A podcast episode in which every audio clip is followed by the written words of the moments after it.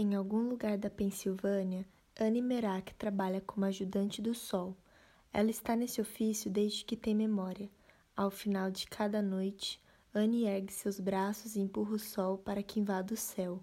E no final de cada dia, baixando os braços, deita o sol no horizonte. Era muito pequena quando começou nessa tarefa e jamais faltou ao seu trabalho. Faz meio século foi declarada louca. Desde então, Anne passou por vários manicômios, foi tratada por numerosos psiquiatras e engoliu muitíssimas pílulas. Jamais conseguiram curá-la, ainda bem.